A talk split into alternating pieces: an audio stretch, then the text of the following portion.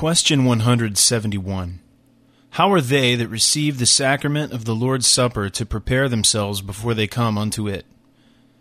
Answer.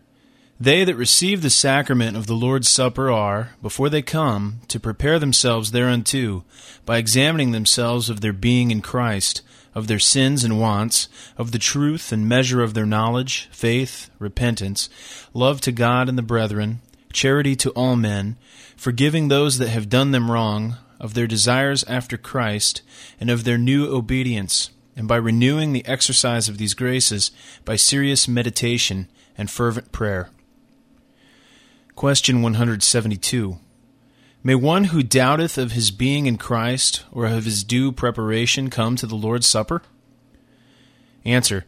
One who doubteth of his being in Christ or of his due preparation to the sacrament of the Lord's Supper may have true interest in Christ, though he be not yet assured thereof, and in God's account hath it, if he be duly affected with the apprehension of the want of it, and unfeignedly desires to be found in Christ, and to depart from iniquity, in which case, because promises are made, and this sacrament is appointed for the relief even of weak and doubting Christians, he is to bewail his unbelief, and labor to have his doubts resolved, and so doing, he may and ought to come to the Lord's Supper, that he may be further strengthened. Question one hundred seventy-three.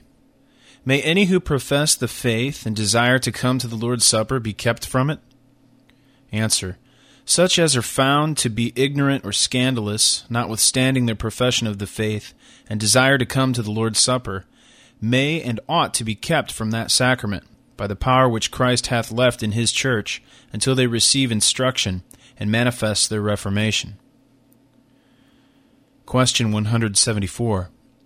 What is required of them that receive the sacrament of the Lord's Supper in the time of the administration of it? Answer.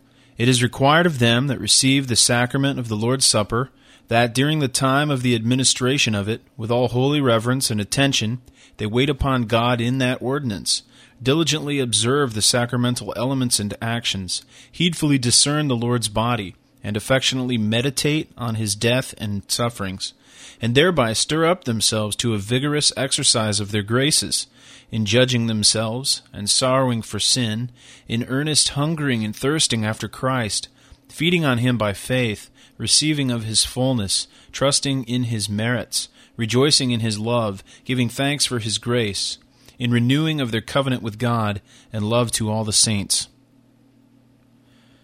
Question one hundred seventy-five. What is the duty of Christians after they have received the sacrament of the Lord's Supper? Answer.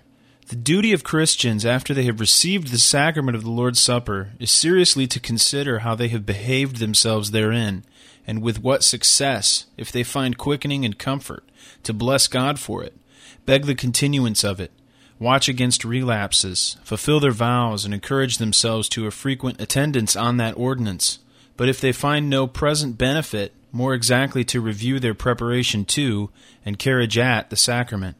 In both which, if they can approve themselves to God and their own consciences, they are to wait for the fruit of it in due time.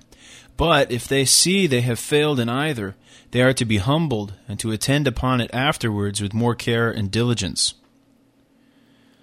Question one hundred seventy-six. Wherein do the sacraments of baptism and the Lord's Supper agree? Answer.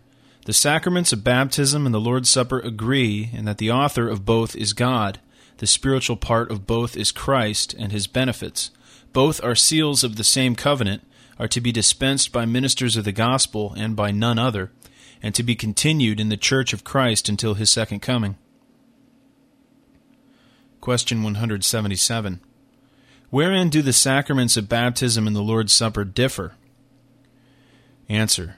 The sacraments of baptism and the Lord's Supper differ in that baptism is to be administered but once with water, to be a sign and seal of our regeneration and engrafting into Christ, and that even to infants, whereas the Lord's Supper is to be administered often in the elements of bread and wine, to represent and exhibit Christ as spiritual nourishment to the soul, and to confirm our continuance and growth in him, and that only to such as are of years and ability to examine themselves.